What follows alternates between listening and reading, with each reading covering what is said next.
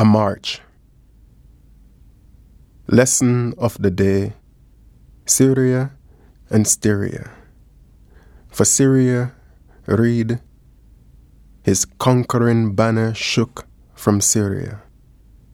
And for Styria, look at this harp of blood mapping. Now I am tuned. I am going to go above my voice for the sake of the forest shaken on the bitumen. You can see stars in the skulls, winking synapses, intermittent on edge of shriek. Perhaps a cluster of fear, birches. Anyways, don't get too hung up on the terms.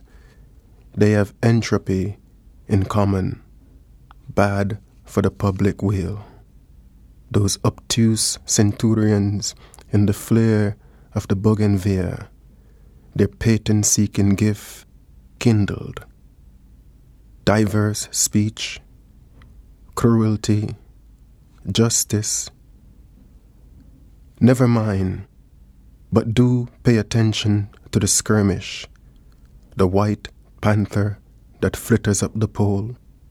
Its shade grows large on the ground.